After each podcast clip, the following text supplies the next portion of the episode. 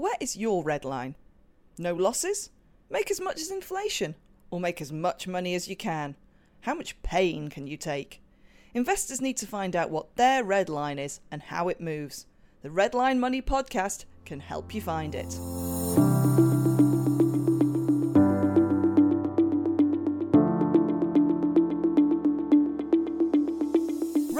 Money takes the expertise of David Roche and Richard Harris as they talk markets, prices, bubbles and busts, and some even more interesting topics.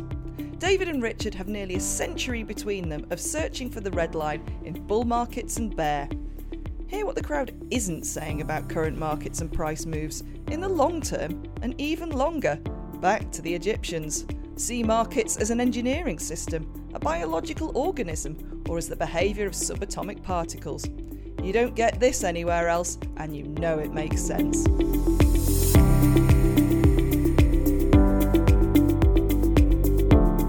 This week, we're all very excited about vaccinations because, Richard, you've just had yours, and David and I are about to have ours.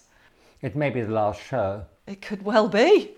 Well, of course, actually, it wouldn't because he'd just go on his own. He wouldn't even notice. He would, he wouldn't yeah, care. he's not really. Well, I mean, people. i- i- if statistics anything to go by, at least some of us should be able to survive the next couple of weeks.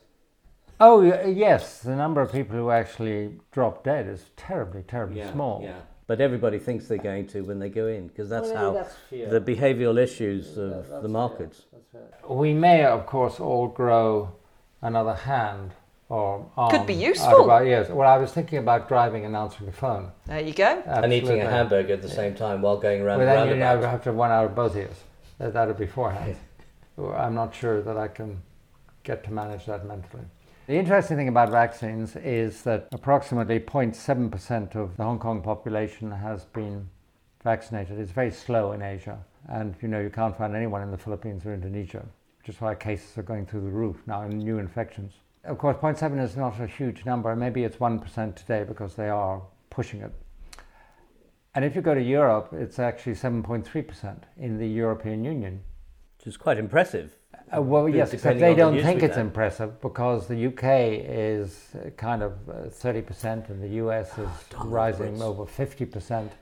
And so, in a sense, the European Union is way behind and people are terribly, terribly angry, which is why the German elections turned out the way the German elections did. But is that necessarily the case? Because I, I feel from what I've been hearing that in particularly in France, people don't want to take a jab even if they've got the option. That's true. You know, 60 or 80% of Italians would have a jab if they could get it, which they can't.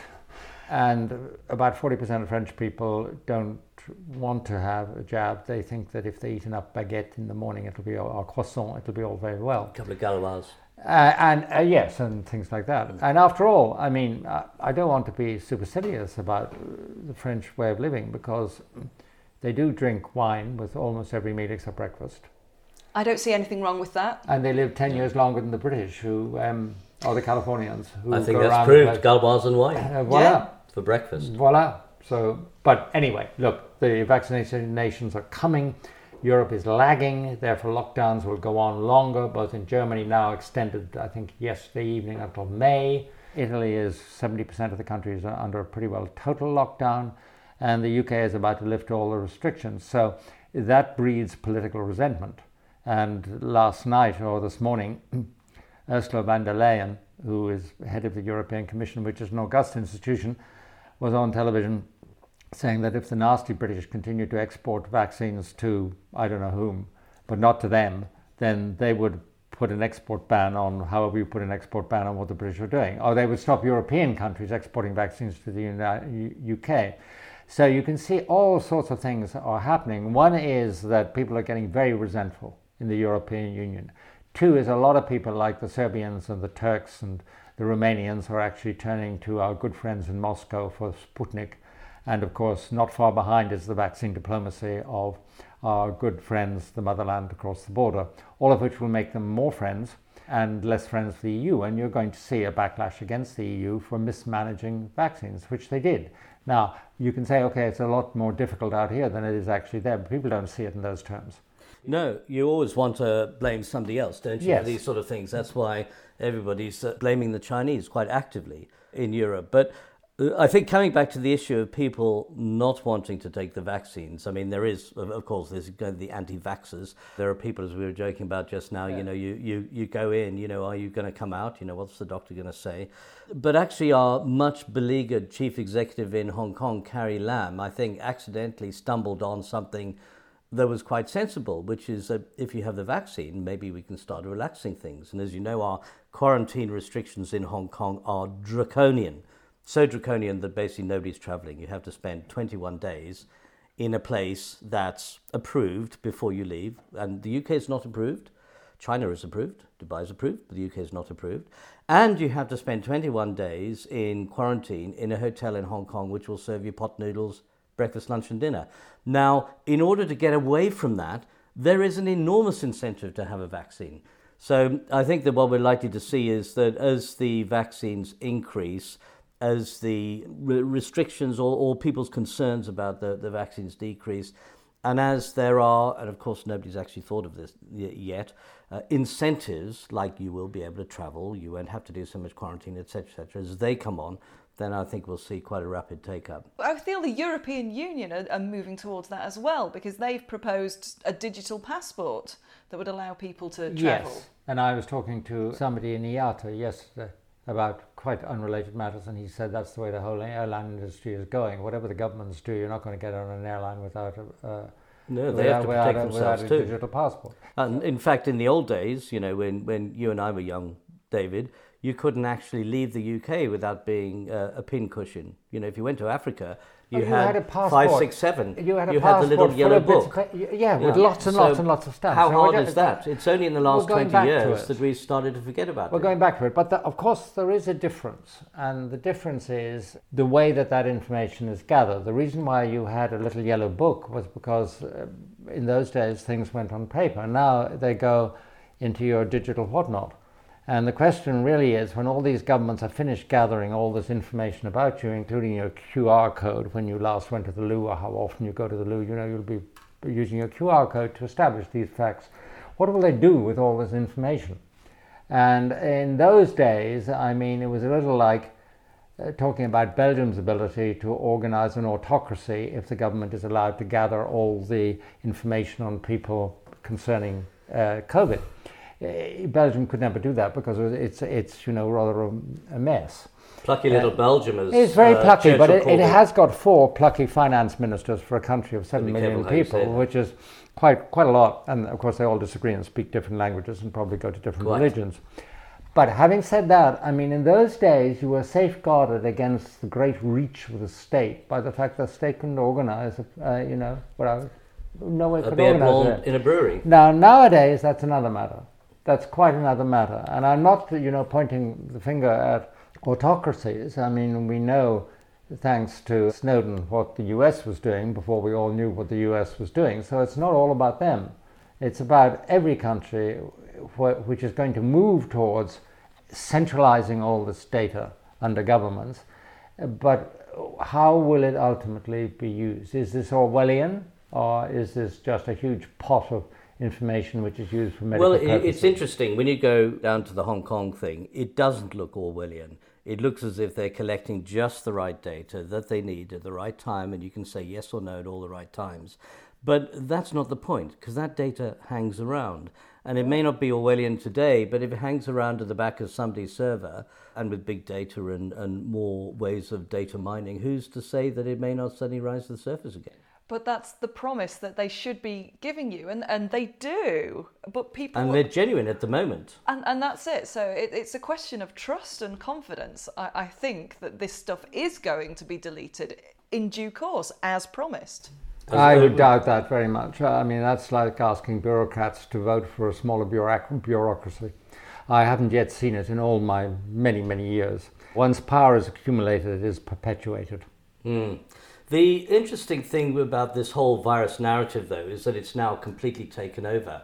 It's the absolute fig leaf for the whole of the COVID issue because we've had so many debates about, you know, did they do too much? Have the epidemiologists finally destroyed the economists? So instead of having a pandemic, we've now got an econodemic.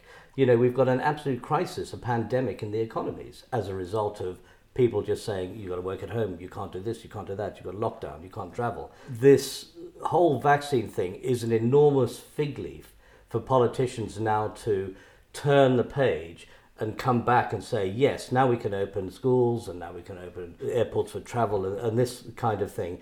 And you can't help thinking that they went far too far in one direction.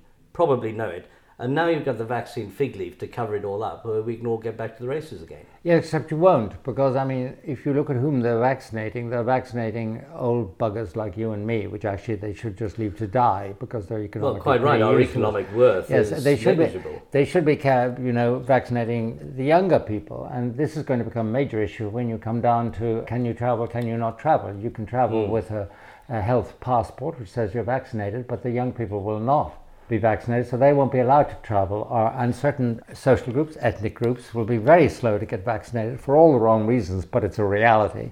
So they're restricted, but the, the kind of clever people who can get a vaccine like you and me, and we can just But it, it's it's the saying, you know, you can't get away from it. You know, there's vaccine nationalisation. There's also vaccine capitalism. I mean, if you're a businessman in Africa and you need to travel, you're going to get it. You're going to pay for it. So money counts. So we have uh, a lot of this uh, rhetoric about how the third world should be looked after, etc., etc. And indeed, they probably should, because there are a lot of people out there who are suffering, and a lot of those people continue to incubate the, the virus and other viruses and, and other mutations as they go along. It's ethically scandalous, and, and to be fair to WHO, it makes no sense because what will happen will, will be that these places, places like Brazil, will become perfect laboratories for the next species which might be more deadly. As we've already found out with the latest Brazil variant. That is the P1, exactly. So, I mean, what happens is you think you've cured yourself and then you re import something worse mm. from some of these poorer countries to who are poor, outright poor countries, to whom you have not given mm. vaccines.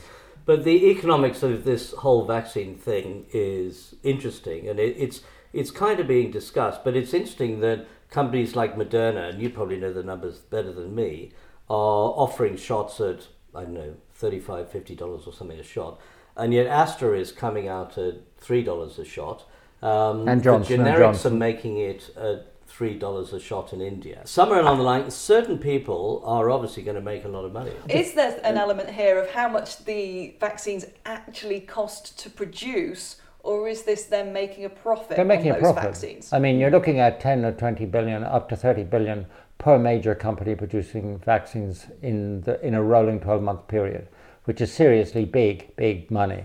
But Uh, the, the thing is, is that certain companies are charging a great deal for it, and other companies are. And whether that's based on production costs, neither you or I know. What, what I do know is if you add up, let's say on average, two vaccine shots for pretty well everybody in the world, you're looking at, uh, you know, two, three, four hundred billion dollars, which if you compare it to the trillions of world GDP, you come back to the old problem, which is that if people didn't feed upmarket pet food to their dogs, they could feed the whole of the world. Well, here you could quite easily uh, within the resources that we are generating in terms of GDP every quarter, let alone every year, vaccinate everybody, everywhere.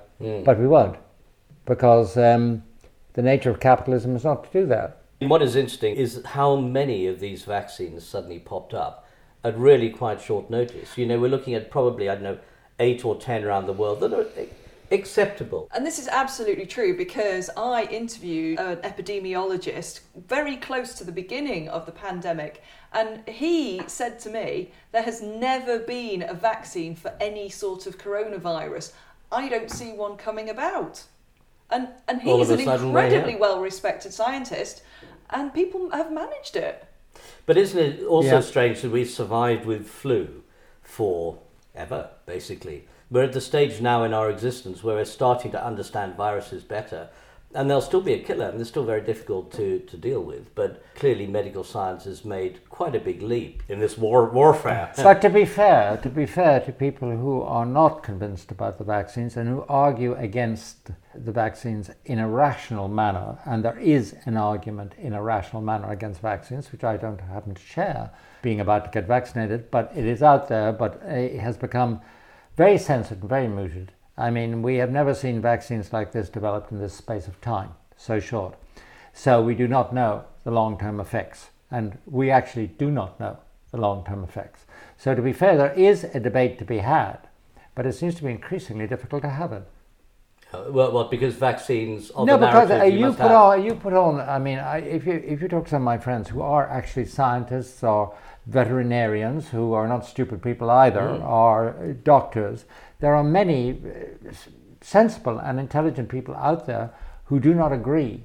They're not mad conspiracy theorists. They don't agree Yeah. with the fact that the vaccines have been developed so quickly and are being given out so widely, and we do not know the consequences. Now, having said that, my argument against it is that if you don't do it, then you're really going to have a hell of a problem.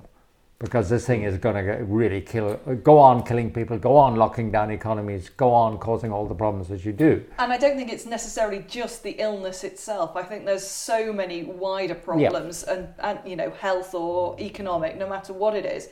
It's just got such an impact on the world Huge. that you've got to reassess and, and you have just got to go, well, maybe we dramatic, and a need lot of it's been behavioural, and that's why the vaccine narrative, the vaccine fig leaf, has been so important. The two biggest things from COVID are inequality and polarization. Polarization of views, where uh, you know the hate and the, the conspiracy theories and so on, really aren't conducive to running a society normally.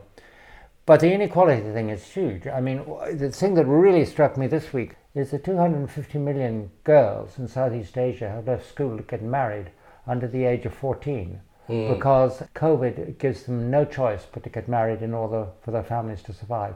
I mean, gender inequality everywhere. Yeah. Of course, women lost their jobs far more than men and had to stay home and look after children. All of that is, in a sense, in the same vein.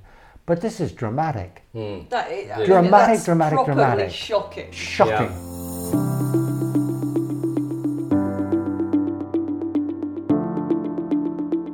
Carolyn Wright, and I've been speaking to David Roche of Independent Strategy and Richard Harris of Port Shelter Investment Management. Redline Money is produced in Hong Kong.